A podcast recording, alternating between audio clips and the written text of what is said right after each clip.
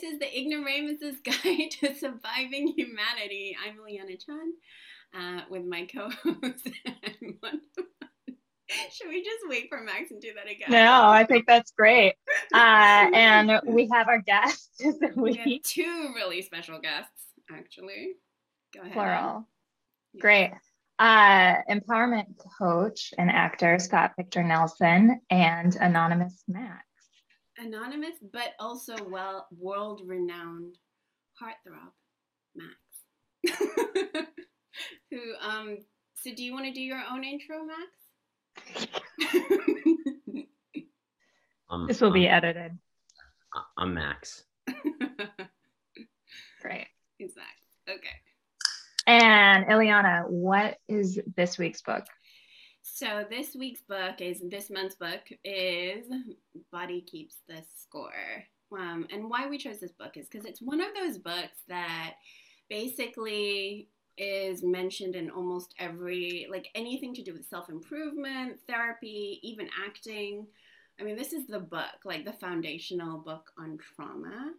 And since I hadn't read it, I was like, I should probably read what everybody keeps talking about, and hence the book. Yeah. Um, and why we have Scott and Max on is because um, apparently they've learned a lot from this book, and it's a meaningful book to them. Um, I I totally did not understand the prompt. Were we supposed to read the book before we talked? Prompt being so the the request for the podcast being do you want to come on this podcast and discuss this book? And you were like I have to read the book. Um, well lucky for you scott knows this book so well that and i've also heard you talk about it next so we're good. Just make it up. Right. yeah. So um yeah so scott since you're the expert on well, this book. Apparently. I'm I'm curious, Ileana. What was it like for you to read it? okay, so what it was like for me to read it was it was interesting because first of all, none of it is new because it's so foundational. Like it's like it really covers almost all my ideas about trauma. you know, it was like it it talked about so well first of all it talked about so many different ways to deal with trauma that um, I'd heard about in pieces, you know, like EMDR and um, yoga and meditation, and um, and then it talked about PTSD. So so that was what was really it was like so comprehensive. So that was like interesting. And um, my other takeaway from it, which is one that I'm actually trying to figure out, actually is um, it's something that Anne said when we were reading it. She was like, it kind of makes me think that everybody has trauma. Mm. And that was actually interesting to me because reading it, I actually got the opposite. I got the opposite idea. It was like, no, this book sort of makes trauma very, very real, very tangible. And I almost felt like when you say, oh, everybody's gone through trauma, you kind of gaslight everyone because they're the specific types of traumas. Well, he talks about lots of different traumas, but um, a lot of that is just. Um, I think he explains the mechanism of trauma really well, in a way like that someone who who hasn't been through intense trauma wouldn't wouldn't understand. You know what I mean? Does that make sense? I'm still trying to figure it out in my mind, so. We use, I mean, you used an interesting term. You said it, by saying everyone's experienced trauma, you said you used gaslighting. What do you mean by that? Um, I kind of mean that, like, one of the things he does say in the book is that um, sort of like the root to the healing comes with the accurate understanding of the situation. So, the accurate understanding of the trauma and what actually happened. So many people block out that trauma. Mm mm. you know and then it's sort of it's still in like the body keeps a score so it's still in your body and it um, determines how you react to, to different situations. So that's the thing that you know it really establishes a tr- tangible way in which it's not just like people are overreacting you know you know what i mean? It's like no these people that he's talking about have had like real trauma that's created this reaction in their bodies. So if you kind of say, well, everyone's had trauma, someone who hasn't been through that type of intense experience wouldn't necessarily get triggered in these ways.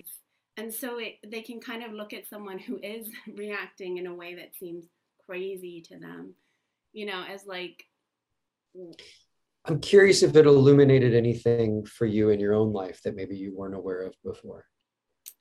Um, not really for me. Because one like i said like i think part of this book is that it is so comprehensive. So i've heard of a lot of these terms before. Um, and the other thing that i was uh, sort of like saying about this is that i haven't had these types of intense trauma. Like i've had like trauma maybe with small t like and i don't know if that like i don't know if that sort of definition of trauma with a small t is helpful because i still think that it overlaps you know um it makes makes it confusing in our minds um if that makes sense. But what about so now that everyone knows exactly what i think about the book um what about you? What when you first read the book um what what were your takeaways? Because you read it, you both, Max included, read this book the way before we did. And it came out in 2014. So, what was your experience? Um, I think I gave Scott this book. oh. What? Is this I don't know. We had we had a whole thing where we were reading like I'd be reading a book and I'd talk to you and then you were reading the same book. And we had a whole weird like go of that. So but maybe you gave me this one. I think i think this is one of the ones where like huh how do i how do i keep this in a general way? I had just been through a gnarly event in my life that was incredibly painful. And and what had happened was that I, I needed to get some help and and I had it felt like my skin was on fire. And I kept telling the people who were helping me that my skin was on fire. And they were like, I have no idea what you're talking about. And I said, I don't know how to put this any other way. It feels like my skin is literally on fire. And finally, someone said, uh, You know, I, I, think you should read this book, The Body Keeps the Score. And um, I remember reading it in the first couple chapters really talk about this guy, Bessel van der Kolk. I Hope I'm saying his name correctly. Um, working in, I believe it was Mass General or maybe it was Harvard, but he was working with Vietnam vets and noticing these patterns of inclusion versus exclusion. Like they really didn't feel understood until they gave him badges and medals and made him part of their tribe. Um, and I was like, okay, I don't, I don't, I, I relate. I relate in a number of ways, but I don't understand what this particular thing has to do with me. And I kept reading through it, and it was really kind of chronicling his history of understanding trauma uh, before he even knew what he was looking at. And I remember there was a, a chapter, I think it was chapter three, that was a big turning point where he had something like 30 to 50 patients who were all women in their 30s. Um, they had all been molested by their fathers, incest, and they were all going blind. And that's kind of when this light bulb went off, and I was like, oh shit. And I I knew I knew that whatever followed that was going to start it, uh, it was going to point to what was going on in my body that I couldn't figure out. Um and it was really important for me you know, I'll say this in a general way. I've been in the recovery community for about 12 years to start to understand what mechanisms, how the brain works, you know, um, how the brain actually works, how, how trauma, what trauma really is. You hear these buzzwords used all the time trauma, empathy, blah. I'll be honest, narcissism. I don't think people know what words they're actually using. I think it can be a big problem because I kind of heard you say, you know, uh, oh, I've been, I've been, you know, traumatized or you didn't say that but you were saying you hear that and then it's like well is that really trauma what is trauma so to have to have someone show you brain scans i mean that's where this book really started to to be very helpful and show how the brain works that there's this kind of frontal lobe that's where my human intelligence is based and then i have this kind of emotional center in the back and that's kind of this emotional intelligence but then I have this core part of my brain in the brain stem called the amygdala. And it's my my primal kind of lizard brain, my survival brain. And that essentially my my my amygdala when I experience a situation where I'm fight, flight, freeze, or fawn, that's a signal that my brain's sending into my body to give me the energy to take care of myself and survive. But human beings are, are different than other animals. We other animals you see them fight. You'll see like two deer. I, I, love going out in nature and you'll see animals fight each other to you know win the doe or whatever. And they'll fight and then they'll shake it off afterwards. But as human beings because of the way our brain is organized with the frontal lobe this emotional center we'll fire a signal from our amygdala in our body to run fight do whatever we need to do and it doesn't actually get translated it doesn't happen. So the way it was described to me was energy and motion. The energy goes into the body, but the motion doesn't happen. So then my body has to adapt to the fact that it has this new energy inside of it. And it's this emotional block. So as I was reading this book, the more I read this book, the more I started to be aware of what was going on in my body. And I started to become very aware as I slowed down as I had to practice meditation, again, had to get a lot of outside help, I started to feel very painful parts of my body that had always been there that I wasn't cognitively aware of. And by by learning from this book that what was important was to feel safe, that this, the sense of safety enabled me to get in touch with these parts of myself that were unsafe feelings. Um man the the the, the title is beautiful because those those parts of our body if you get in touch with them they actually they have messaging inside of them. They tell you what needed to happen and didn't happen and you can you can really get a sense of what needs weren't met or or what you needed to do in a particular moment if we're talking about a capital T traumatic event what feelings needed to come out. The, the body will talk to you. Like this book changed my understanding. And I know I'm on a little bit of a rant here. This book changed my understanding of this term we use, mental illness, because it's really not, that's like outdated. I'm not qualified to say this, but this stuff isn't just happening from the neck up. It's not mental illness. It's a holistic thing. It's one system. The mental illness is the fact that it's cut off at the head that's that's why we have mental illness is because we're not looking at the body we're not looking how it's all related that this is just one system so this book was revolutionary and really changed the way i looked at how to heal and how to recover and again like i remember calling scott and being like have you read this book man and he was like yeah you know blah blah blah he's like you need to read this book and then he called me a week later and was like oh my god this book changed everything. Um, so that's that's my introduction. That's what I'm going to throw it to you, Scott. I mean, yeah, it's. I mean, I had been in therapy since my mid 20s, and I, I don't think I knew or had access to what was really going on. Because if you're just, well, first of all, I was still drinking at the time. And I think that, you know, doing anything, and he talks about it in the book, he talks about how.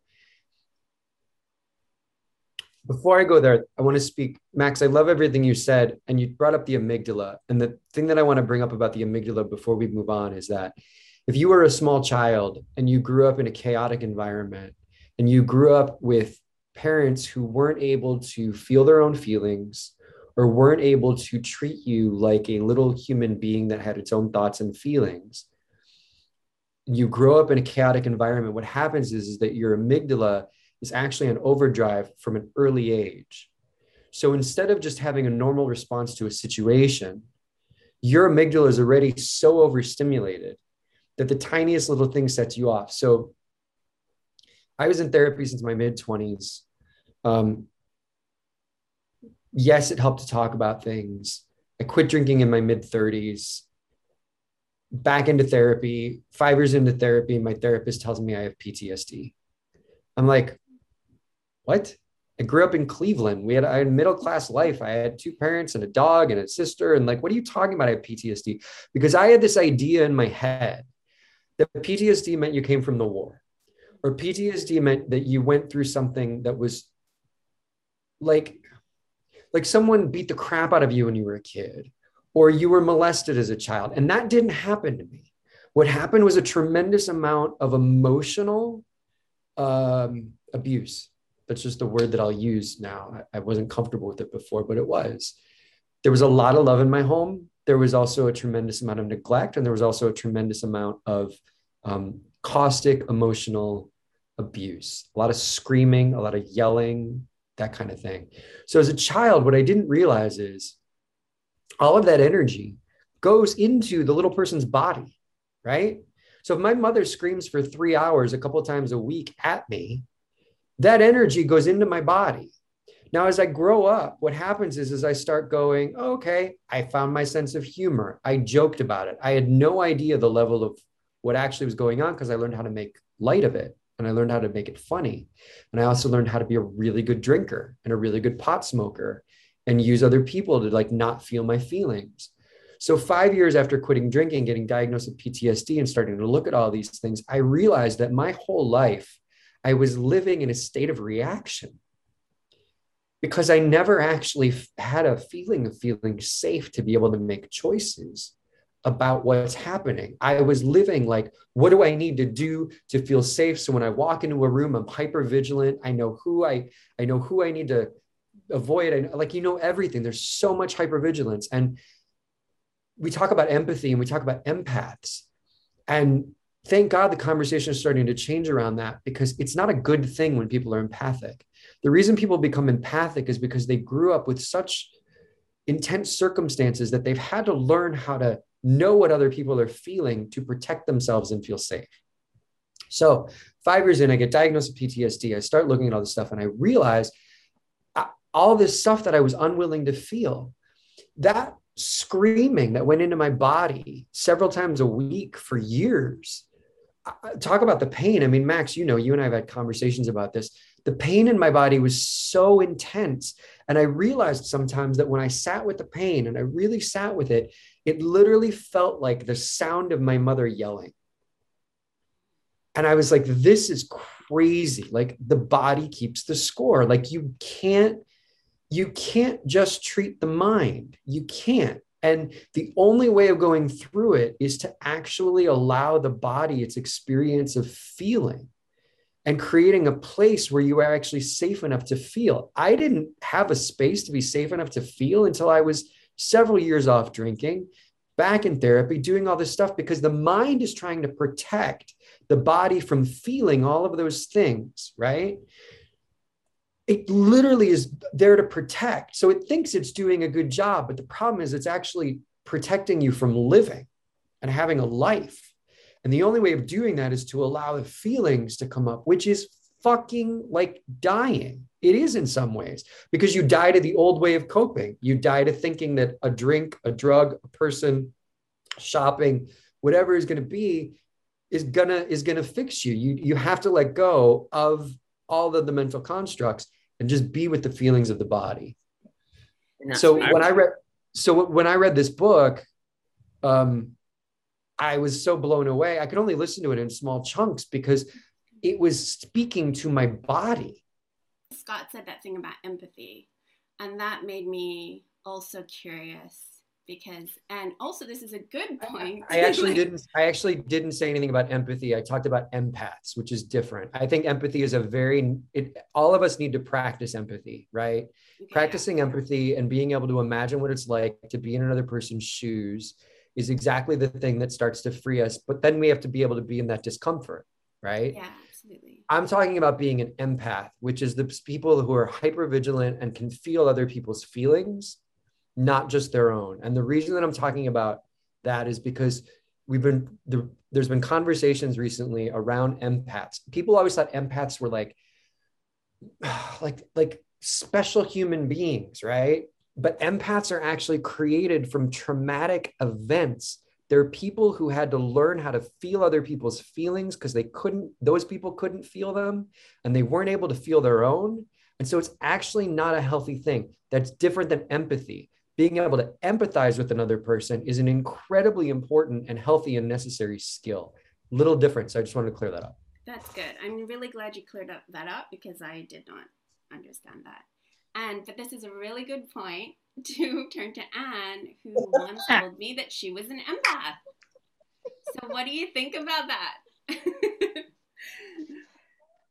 what do I think about being an empath? yeah, do you relate to that the idea that you are an empath, or is that yeah. misuse of the term? Or you, yeah? No, totally. Because I, it, it's always been much easier for me to take on other people's feelings and to feel that because um, I disassociate. Um, that's that's the correct word, right? Disassociate. That's what they're saying. Um, and that's what like reading the book slash listening to the book because I didn't read it. Um, that that's where I was like, oh well, I don't I don't know that I know everything that has happened to me had happened as a kid. Like there there are definitely some things that i think i've blocked out um, in order to cope um, in order to protect myself because listening to it i was like oh that's familiar.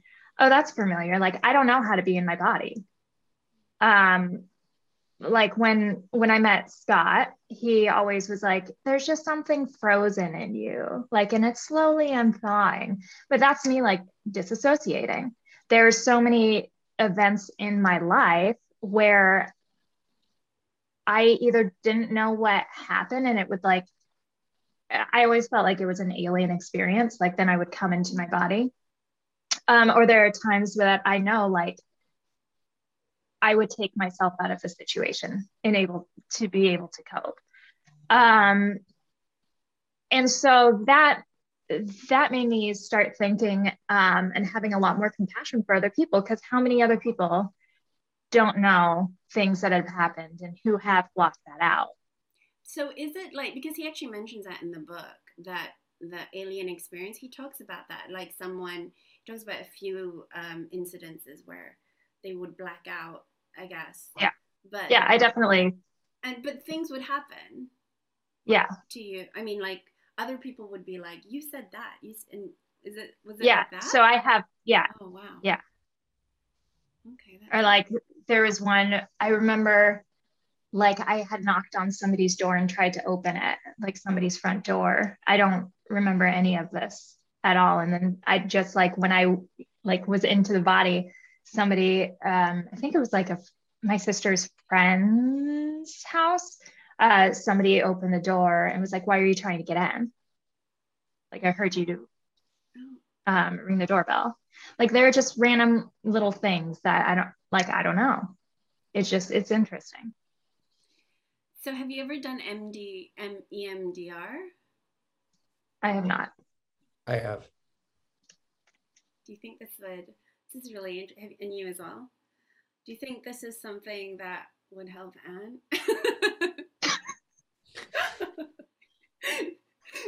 Sorry. no. Ileana was looking out for me. well, it was um, just like the, what you talked about. I was like, this is sort of the beginning. If you, if Max and Scott had this sort of revelation from this book, this is like the beginning of your huge journey. Do you feel that reading the book?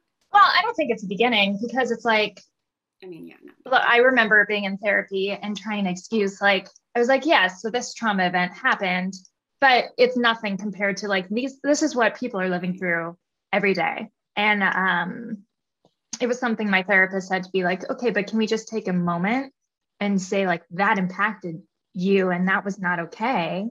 And we had to go through and like have that acceptance and he like held space and made me like sit in it for a bit. And it's like because i you know i've been taught to well it's not as bad as somebody else. I don't have it as bad as that. And so i can't i don't feel like i'm allowed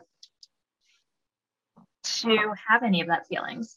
And then it's like like scott has also met uh met my grandmother um, where like my whole dad's side of the family, like they don't, they're not in touch with feelings. They're not in touch with any of that. And that's like, I wonder now how much of the intergenerational things, you know, that they're that trauma that's just been passed through that nobody's dealt with. The way the story it was told to me in a very simple way, which is there's a there's a there's a fish and he's just swimming around and he's doing his thing. And all of a sudden this this bigger fish this older fish comes by and goes well the water's kind of cold today huh buddy? And then swims by. And the little fish keeps going and then it's like wait what's water? What's water?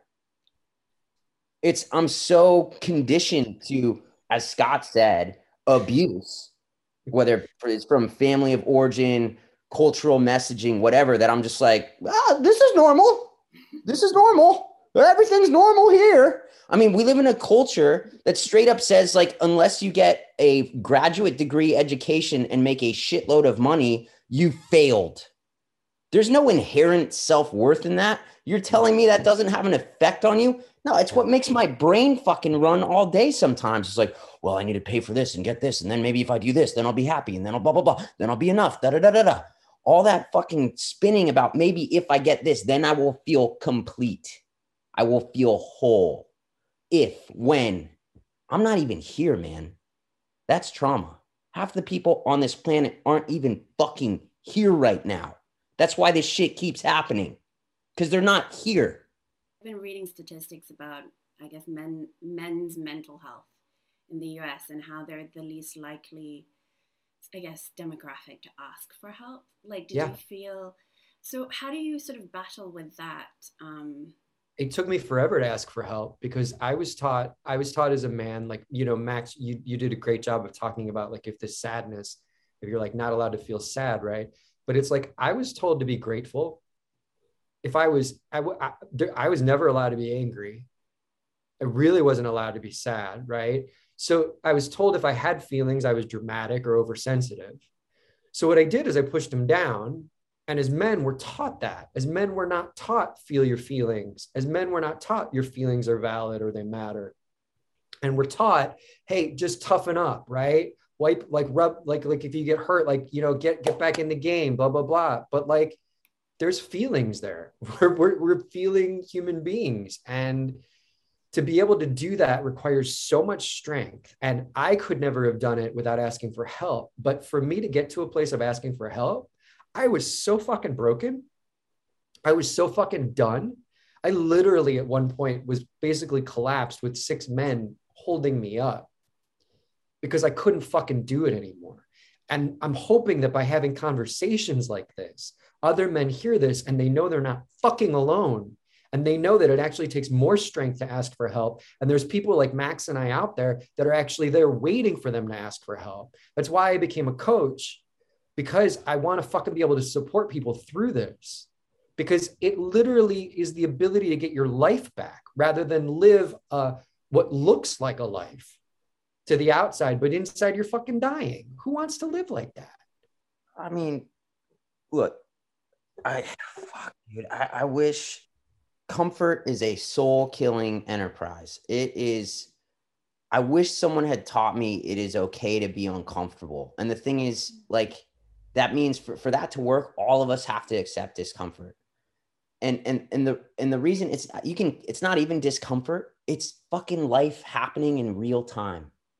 But we're so unaccustomed to it that it comes up and we call it anxiety, and then we have to treat the anxiety and make it go away. And that's that's literally killing the planet. Mm-hmm. We are killing life as it's happening. And we're taught that over and over again. And particularly as men, when it comes to emotions, like, oh, fuck, man. I, these emotions that I have are natural responses. They are natural responses, some of it to a lot of it to my perception, but also to just what's happening. I would say our our our our perception collectively is so distorted at this point because of so much unlived life. I'm going way off track here. I don't even know if we're talking about body keeps the score. But what what needs to happen and what Scott is was great at, like showed me so much, is just is just allowing discomfort. That's how trauma gets healed because it's so freaking painful. So EMDR, here's here's the ignoramus's understanding of this ignoramus's understanding of EMDR. Going back to the brain and why this book is so helpful. We can go off of, and who knows if this is true, but you hear it all the time, so it's helpful for this conversation. Left hemisphere, right hemisphere, and then you have this thing connecting it, and you have your amygdala, right? So trauma's firing from here into my body. I get loaded with this thing. And then I have my left hemisphere and my right hemisphere. My right hemisphere is this emotional thing going, ah, what's going on? And my left hemisphere is going, that's this, that's this, this is what that is. Let's name it. Let's name it. Ooh, you're sad. This is the if maybe this is because so I have these three things just all kind of like trying to make sense of life. And and trauma rewires the brain so that this thing is like, I think about it, I get traumatized. It's why he talks about talk therapy quite a bit in this book. How talk therapy is great, helped me a lot. But sometimes talking about something will re traumatize me. And unless I have a modality to help me get back into my body, I will just continue to go further in my head to avoid the pain in my body. This is this drug. It's fucking amazing. This is an internal pharmacy. This bad boy right here can at will call in drugs, call in epinephrine, call in dopamine, call in serotonin just by how I think about things. And and the truth is is like until I really look at this stuff, it, this stuff is actually kind of running this instead of this running this or working together. So what EMDR does, and you can do it on Zoom. I've done it on mm-hmm. Zoom. Really? Fucking crazy. Excuse my French is it's kind of like that when the first time you do it, it's kind of like hypnosis, but it's not really hypnosis. What it's doing is your it's eye movement desensitization. What's the last one, Scott? R is it's not reinforcement. What is it? Uh, eye movement. Like reprocessing something. Again, we yeah. we are. I'm an actor, guys. Like I don't know why the fuck anyone's listening to me talk about this, but that's not true. Actors are cool. Um, EMDR.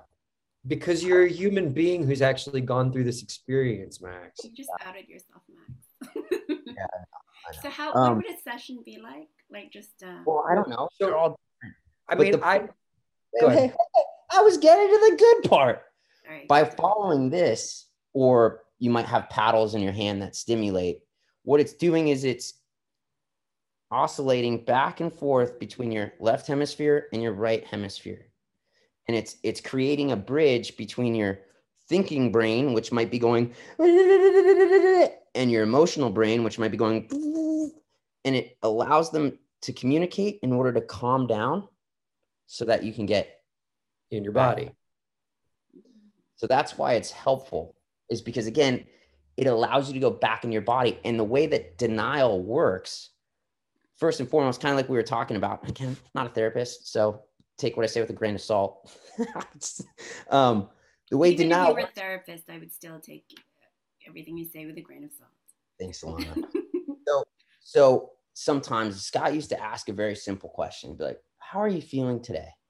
And I'd be like, "Well, I feel like."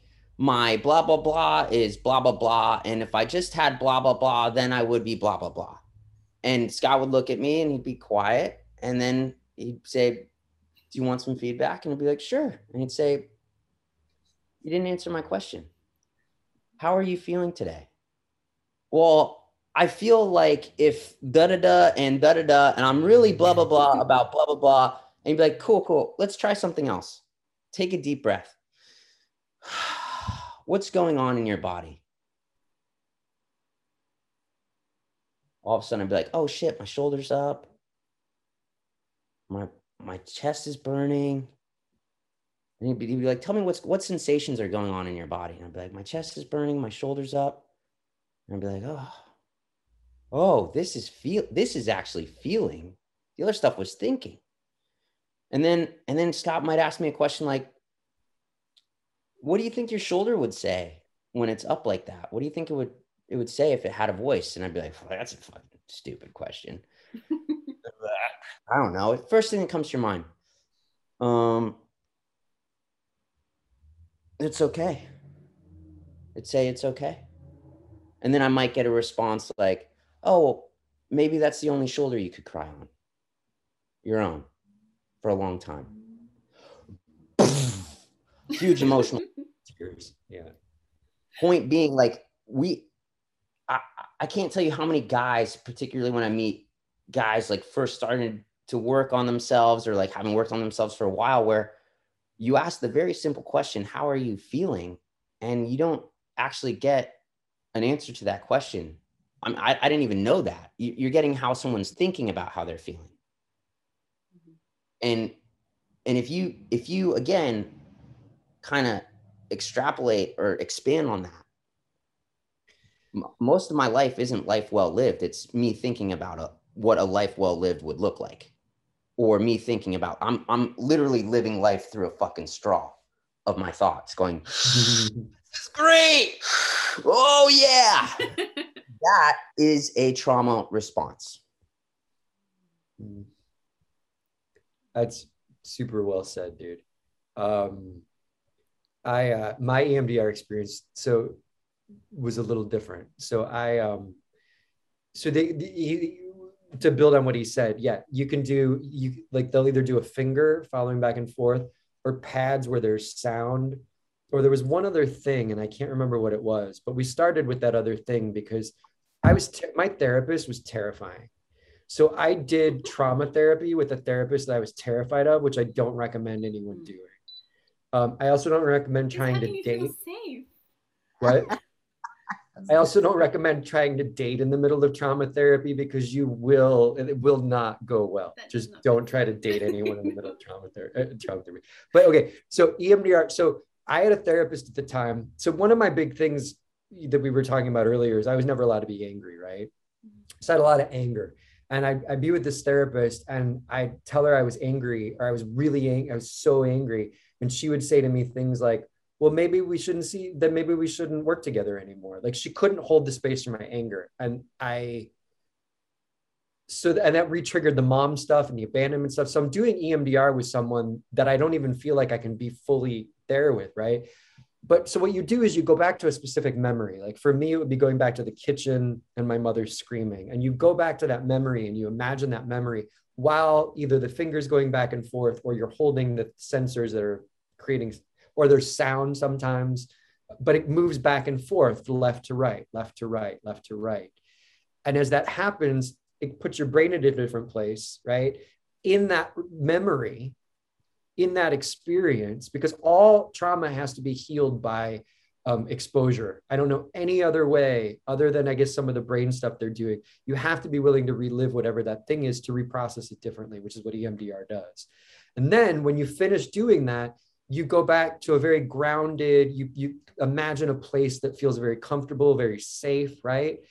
But i could never get there with her because she was there. So for the for like my EMDR experience was one of the worst times of my life because I left the session still traumatized and then would go to this person that I was dating. It was and couldn't and didn't tell the person that I was doing trauma therapy because I was had shame around it. And it was just this horrible fucking experience. Luckily, it lasted about 10 sessions and then ended.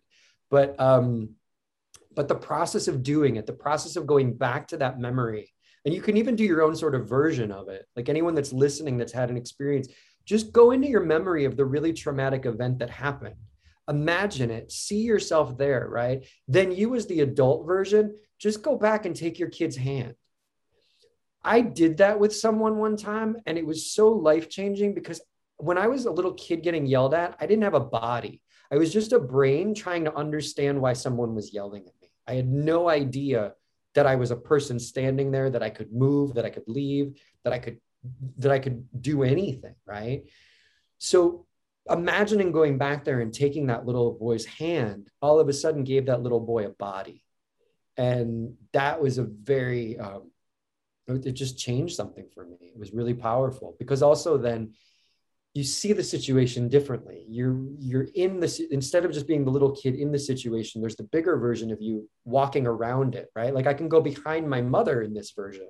I can go stand and i can go do other things that i couldn't do and i don't know for me it was it was super powerful. This is making me i think this is very an, a very ignoramus moment but i was very curious about mdma therapy. Have you guys heard about that? And this is kind of making me understand why that might work. Yeah so it would reroute your brain. Have you actually done that? I mean so there's there's a lot i'll say this in a general way there's a lot in the back of that book and, and it's why i love that book. Is like it'd be one thing if it was just the first half of that book and be like this is trauma. The end. Yeah. like oh shit. But the back half is all solution oriented. Half of the book is is solutions. It's like okay well you can heal this stuff. There's a lot of hope. I can't you know I, I think it would be ridiculous to think that I could heal it myself. I mean, one, one way it was described to me is I need to live into a new paradigm and anything I think or feel is currently in this paradigm. So I'm to need help. I'm to need someone, you know, I, I, I heard it described as like, you know, when you go to a, a zoo or a circus and you see a sphere of death, those motorcyclists who go around and around and around in that like little metal sphere and, and they just pull on the gas and then they go even faster around that's that's kind of me without a solution without outside help is like i'm just going to do this better and I gun it and I just go around and around again. And what I really need to do is I need to like slow down, have someone outside the cage help me. I stop the bike, I get off. I still have got my sea legs because I've been going around for 33 years. I'm nauseous, I'm in pain. I'm like, and someone's outside going, Yeah, just crawl this way a little bit. I still feel like I'm going around the thing. I'm like, I'm spinning. And then they open the cage and I can slowly walk out. And and there are a number of ways where not only is it like getting out of the cage, but then like, oh, I'm I'm not living on a bike anymore. Like, welcome to the circus. Still fucked. Um, what do I do? But so it's like the back half of that book is like there's also body trauma release therapy, which is something I've done, which is amazing. Which is instead of talk therapy, it's working from the body up. So yeah, it's like all this somatic healing somatic healing, somatic experiencing, scanning, meditation is really important. There's all different kinds of meditation. For me, I can say, I don't know what they're called because it doesn't fucking matter, but I do like body scans where I'll just check in. Headspace was super helpful and just feel what's going on in my body really slowly. Nature, animals. I go hang out with uh, wild mustangs and deer and I feed them apples and then I'll cry. Don't know why. It works. It's great. Drum circles, acting, community theater. I mean, oh yeah, yeah, the so theater stuff we talked how, about. Yeah, was... that was interesting. Talk a little bit more about that and like whether or not it changed you as an actor um, with uh, this knowledge of, of trauma. no doubt, book. no doubt. I mean, it changed everything. Changed that. It, it fundamentally flipped my understanding of the world. Um, this book did. That's so how important. Is the thing, what is the thing about act? Because he does, he talks about it in the book about how theater can also really help with trauma. And can you explain a little bit about that? Like, how does well, it do that? Okay, so I'm going to give you my very. You're an actor. I can speak to the acting part. First of all, if you're approaching, this is my opinion. You can do it however you like. I just, I don't really worry about how other people do shit these days. There's exceptions to that all the time, but in general, that's something. Um, I, uh, I think for me, if I'm approaching something as he or it's happening to him, uh, what I'm doing is I'm, I'm pushing away an experience. I'm not allowing, it's not happening to me. It's not I, I'm not owning an experience. So right then and there, like that's starting point, it's happening to me or it's happening to a part of me, a part. Um, but it's not like this character and I think this character is like this and blah, blah, blah. It's like I don't intellectualize it. I, I would, for me, I would absorb the circumstances as kind of dictated by the writing. And and and the circumstances point to an experience which beyond the experience an experience is is delivered through the language because it's not only what happened it's a perception of what happened so i try and live in that and what it does ideally if i slow down enough and i make it specific enough through my senses imagined or not because the brain doesn't know the difference is i start to have a somatic experience.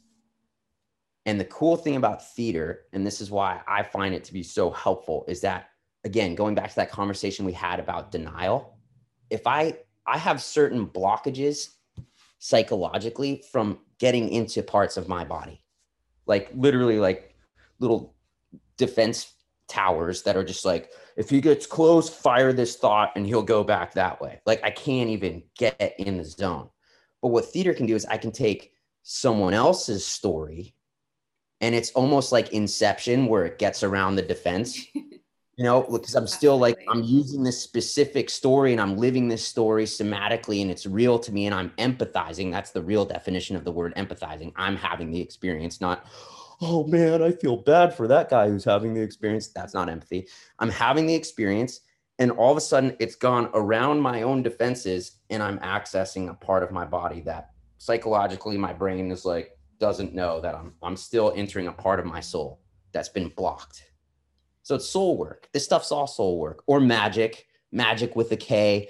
Or if you're super, you know, brainy and you can't handle those words, uh, it's, Embo- it's embodiment. It's embodiment work. It's it's yeah. all about getting into the body.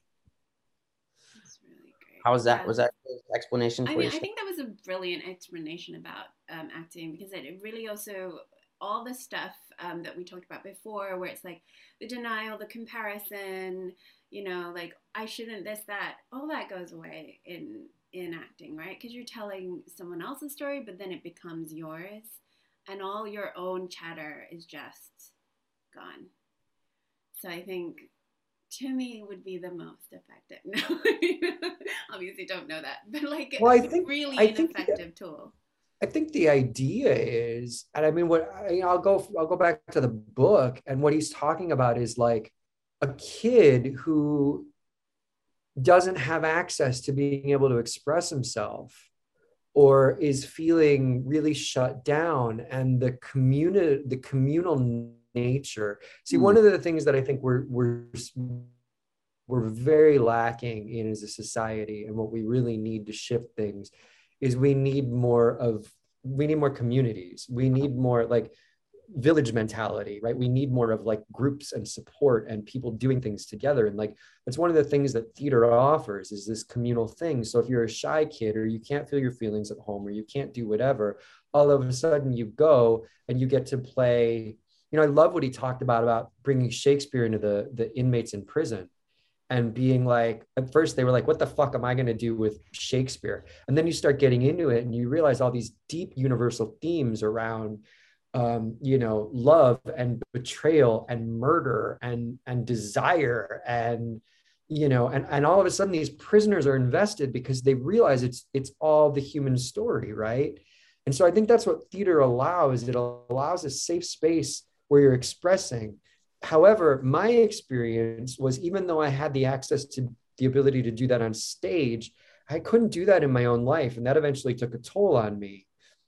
So I had to be able to do that because also getting on stage, this is one thing as an actor that I think is an interesting thing.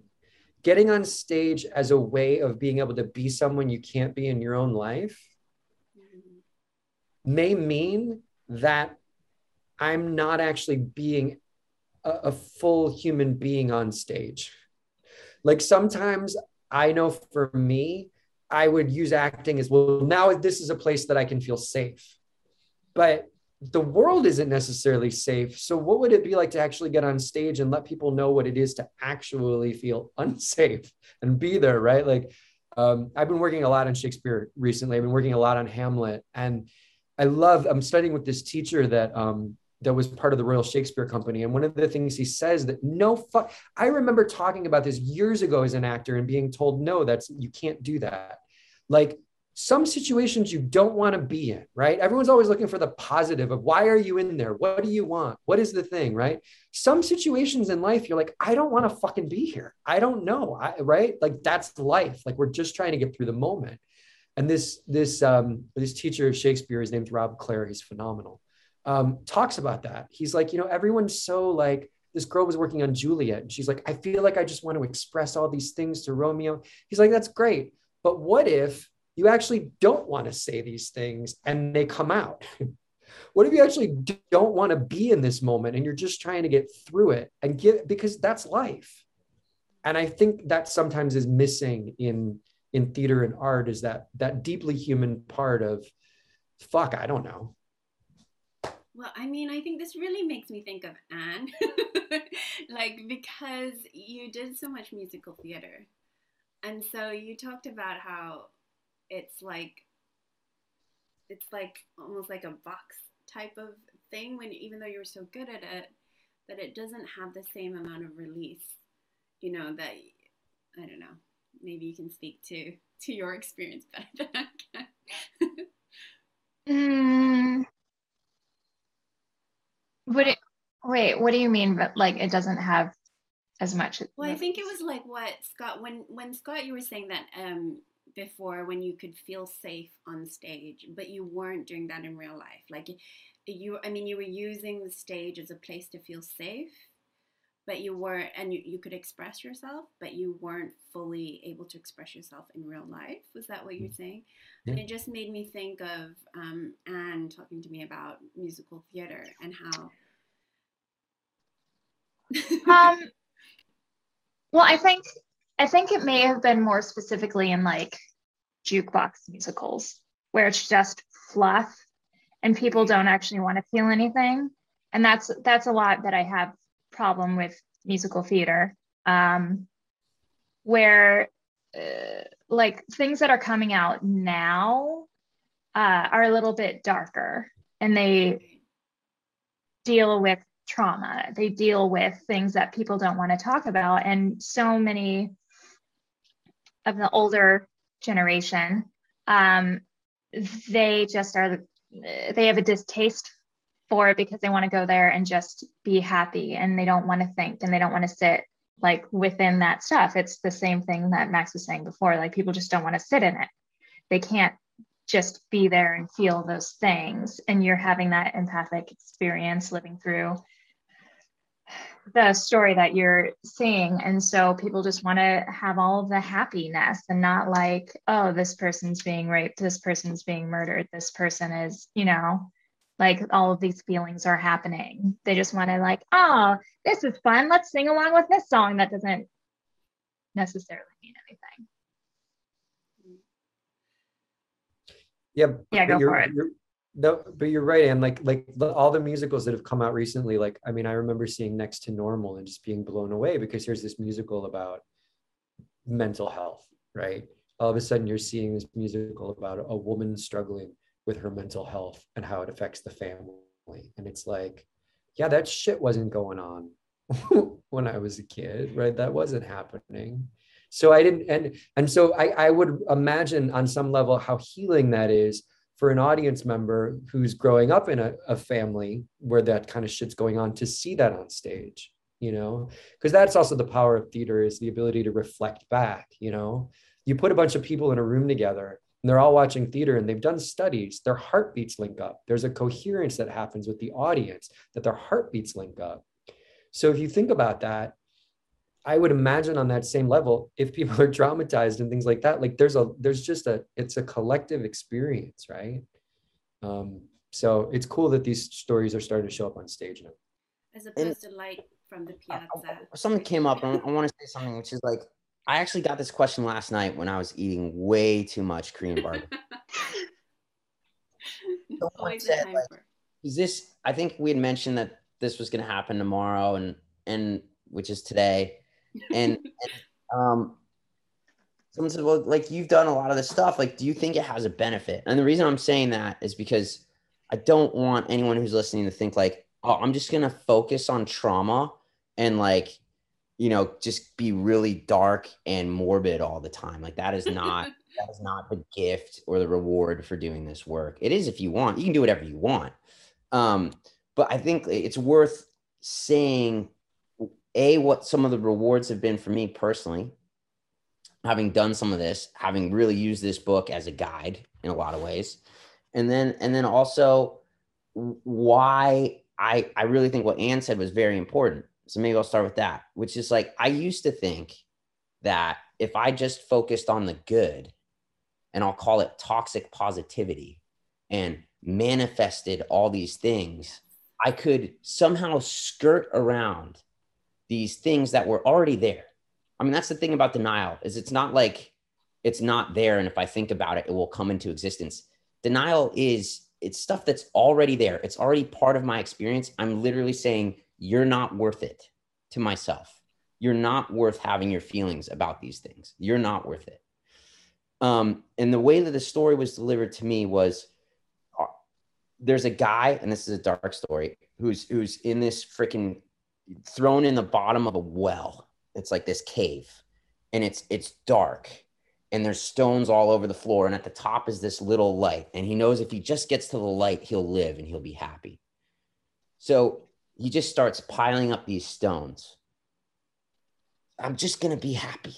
I'm just gonna be happy he starts getting all these rocks and after about 14 days he's like really freaking hungry and he starts putting more i'm just gonna i'm just gonna be happy they find his body two weeks later he's at the top of this little pile he's maybe like five stones short of getting through the thing and they shine a flashlight down there and they're like oh dude what a bummer if he had just crawled around on the floor in the darkness for a little bit he would have found this little tunnel that just led out and that's that's the problem with toxic positivity is like it's not going to work because it's not based in reality. You don't have enough stones to get up there, dude. It's not going to happen, bro. It's not going to happen. So it's like really like this is is kind of the way I see it. It's it's you could call it wise, we call it wisdom, but it's also it's just like the rest is an exercise in futility. Like I have to treat this stuff. Let's just assume I have it, and let's just start talking about it. And maybe it's a process. I can trust the process, and the rewards are I can speak for myself. A, we're having this conversation. That's pretty freaking cool. B, that sense of community that Scott was talking about. I have a community. I feel more part of a community. I don't feel isolated. C, I enjoy my life. I don't spend as much time in the future thinking about what I need in order to be happy or in resentment about the past. I don't know what letter I'm on anymore. But but like I think what and I don't know if it's mentioned in this book, but I do believe that there is a fundamental joy to just being here. And it's very quiet. Mm-hmm. And the way trauma was, the way I describe it for me is that trauma was like Metallica at level seven at all times, but I'd heard it my whole life. So I was just kind of yelling over it, like, what's up, man? Because it was playing. And it meant that like whenever I got below level seven, I'd start to hear the Metallica and be like, oh, I need to go find something to get back above level seven volume so I don't have to hear this music. I love Metallica for the record. But um let's let's go use substances. Let's go uh spend money frivol- frivolously. Let's, you know, sex and love. Let's do these things, gambling. And I know those are all intense, but even a lot of thinking, whatever it is, adrenaline let's get these internal chemicals up above level seven so I don't have to fucking hear Metallica as background music. So as a result, I wasn't here the whole time. I was this guy. There's nothing wrong with that guy. I love that guy. But as I work on trauma, the volume starts to go down, maybe level three. And and I start getting accustomed to like, oh, okay, oh, level one. Oh, silence is really nice doing nothing is really nice. There's this there's this phrase, you know, don't just do something, sit there. And and and one thing and a really helpful exercise for me is Scott, you might have taught me this one, is I used to go I used to go out to dinner, I would go see friends or I'd be in a kind of a group communal setting and I would sit there. And I put my hand I, I keep my legs open and you'll do this in EMDR if you do it.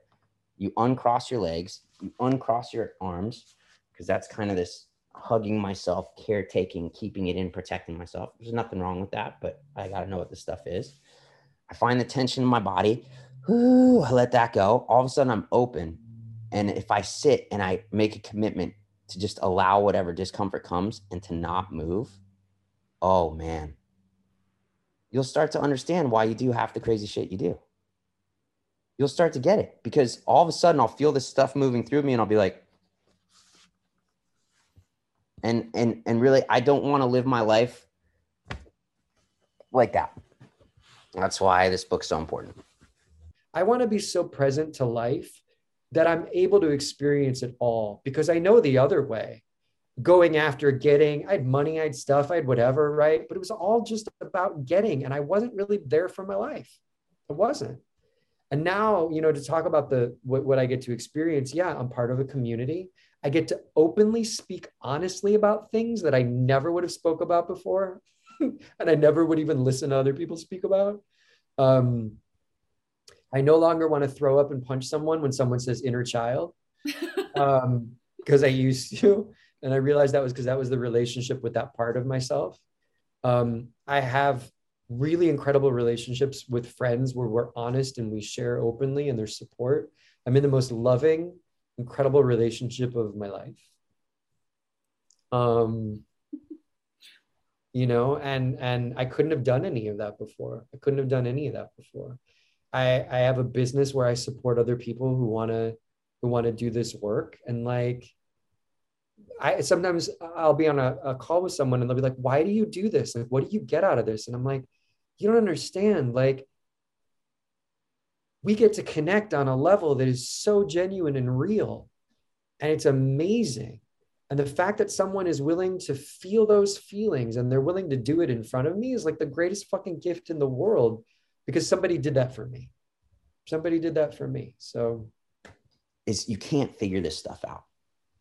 It's it's my logical brain. One of one of the ineffective behaviors I developed from trauma was to try and intellectualize and understand myself.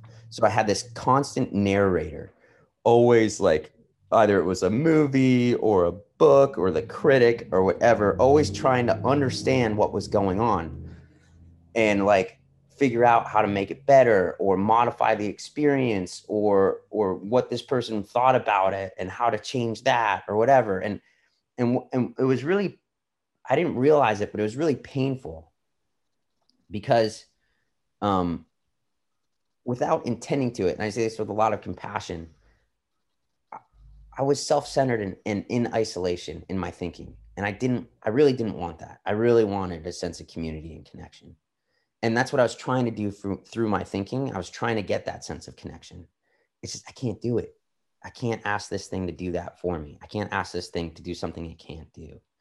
And and the pain of living with trauma is expecting your brain to figure out life at all times. And your brain just can't do it. It's not not your fault. No one's brain can do it.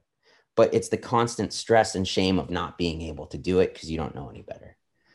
And and what these modalities offer and why i'm going i went off on a little tangent there but is is some of that clicking stuff on the laptop. You're like how is this supposed to help? or how is this is supposed to help? or like yin yoga with my hips open falling and like i hear my pelvis cracking. That's how is this supposed to help?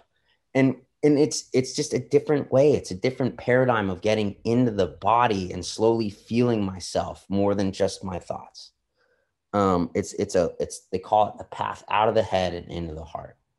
And there's still there's so many parts of my body that I'm just just finally starting to be like, holy shit, that's what a leg is. I thought I had a leg the whole time. I haven't felt my leg. Like it's it's wild. Stuff is wild. The one thing I'll say about trauma, I think people believe like, great, you do EMDR and it's healed. Trauma is something that you big T, little t, sort of face or deal with every day in some way, right? And it's a ability to continue to walk forward and continue to just, yeah, just just walk forward. You know, we we touched very lightly on in the last few years they've started to talk about complex PTSD versus PTSD, and I just want to differ. I want to explain the difference for people that are listening or watching. PTSD is one event, one horrible event, like you're in a war something happens, there's a rape, it's, it's PTSD, it's one event. The way to treat that is that people are trying to get more in the present. That's how I was trying to treat my PTSD, but unfortunately, my PTSD was actually complex PTSD, which is that an event occurs several, several, several, several times in repetition. And so those people we people are hyper vigilant. And it's not about trying to get in the present. We're already in the fucking present, terrified. It's about creating a space of feeling safe. So, complex PTSD, you need to create a space that feels safe. It's the only way that you're going to be able to heal, feel, feel the feelings to heal, right? It's a simple thing, feel to heal, but it's so, so true. And this is a process. And if anyone's listening or watching, wherever you are in it, if you're actually looking at this stuff, you are so brave. Uh, I'll say one thing which came up as you were speaking, Scott, which was I need a safe space. But because I have complex PTSD, because I have trauma, actually, paradoxically, when I'm around safe people, sometimes I actually feel unsafe because I there's finally enough room to feel my discomfort. Mm-hmm. So I to reject safety. I didn't, there were certain healthy people in my life who would sit there and be calm, and I'd be like, fuck that guy.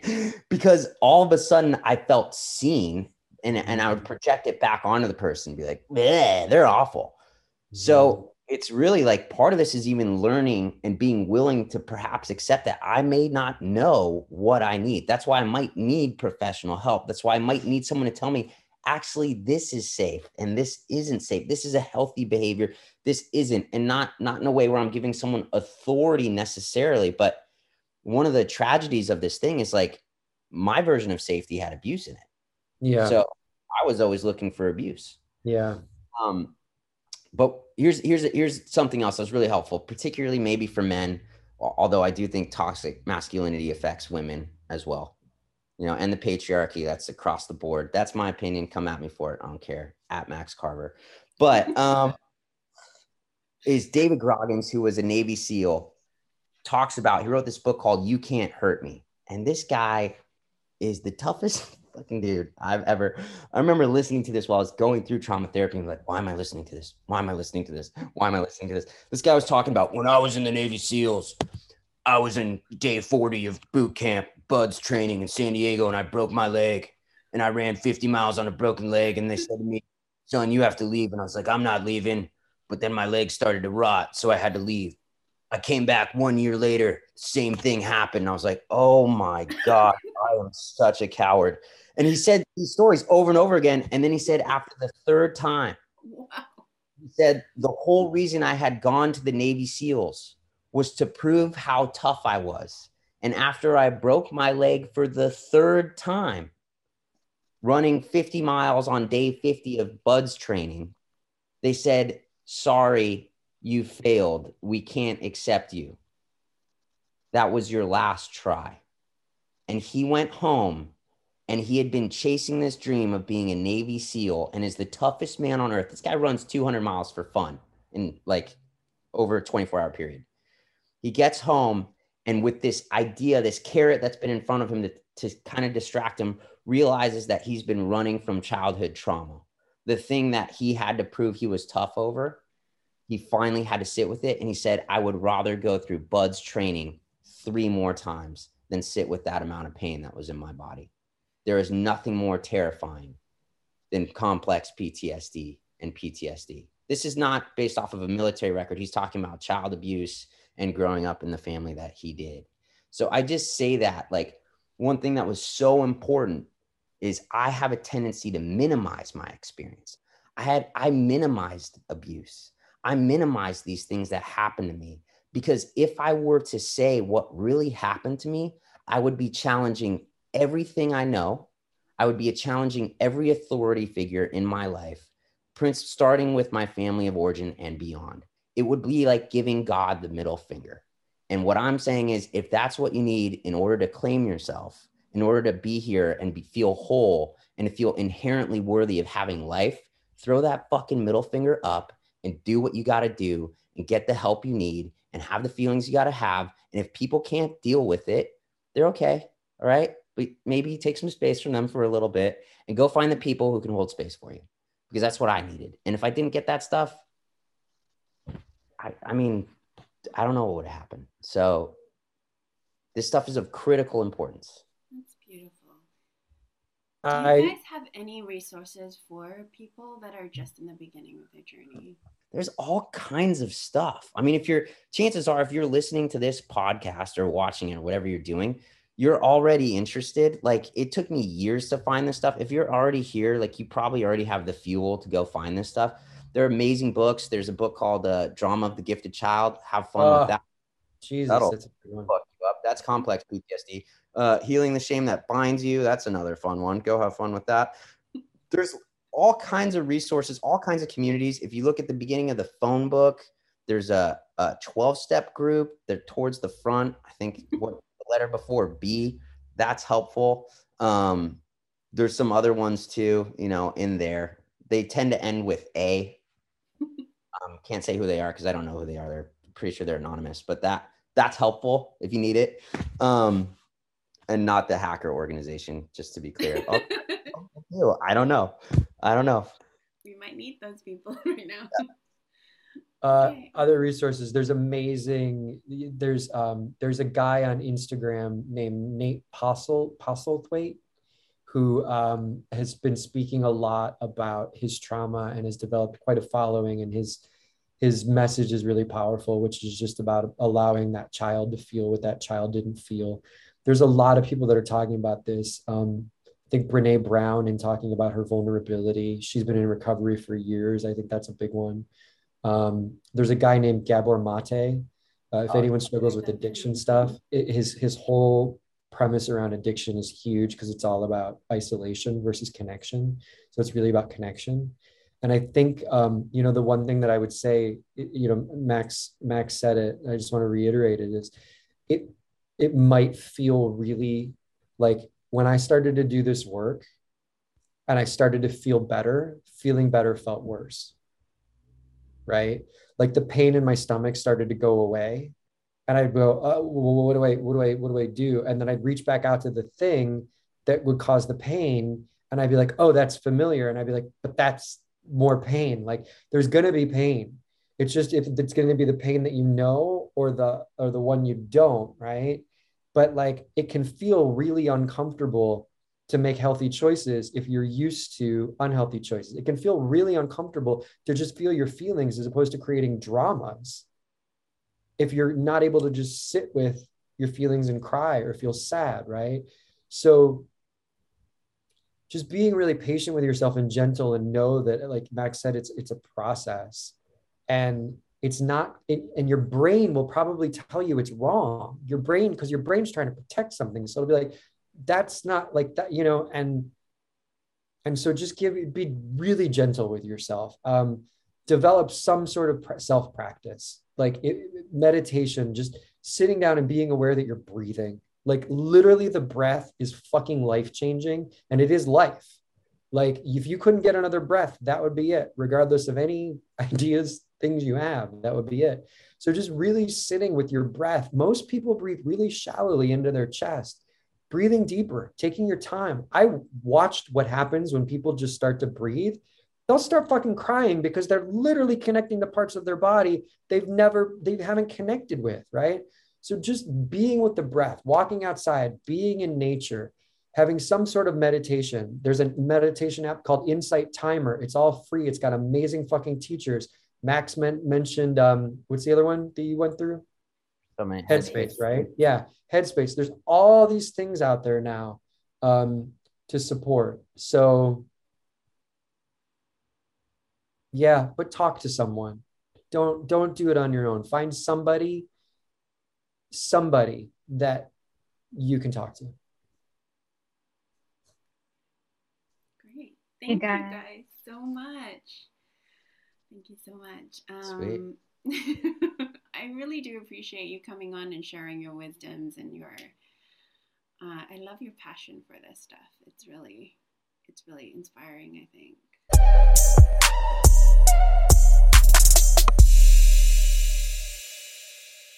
The Ignoramus's Guide to Surviving Humanity is available as a podcast on Spotify and Amazon Music. You can also like and subscribe to our videos on YouTube. And if you want to help us grow, then you can become a patron on Patreon. And that's it, right? I think that's, that's it. it. Yeah.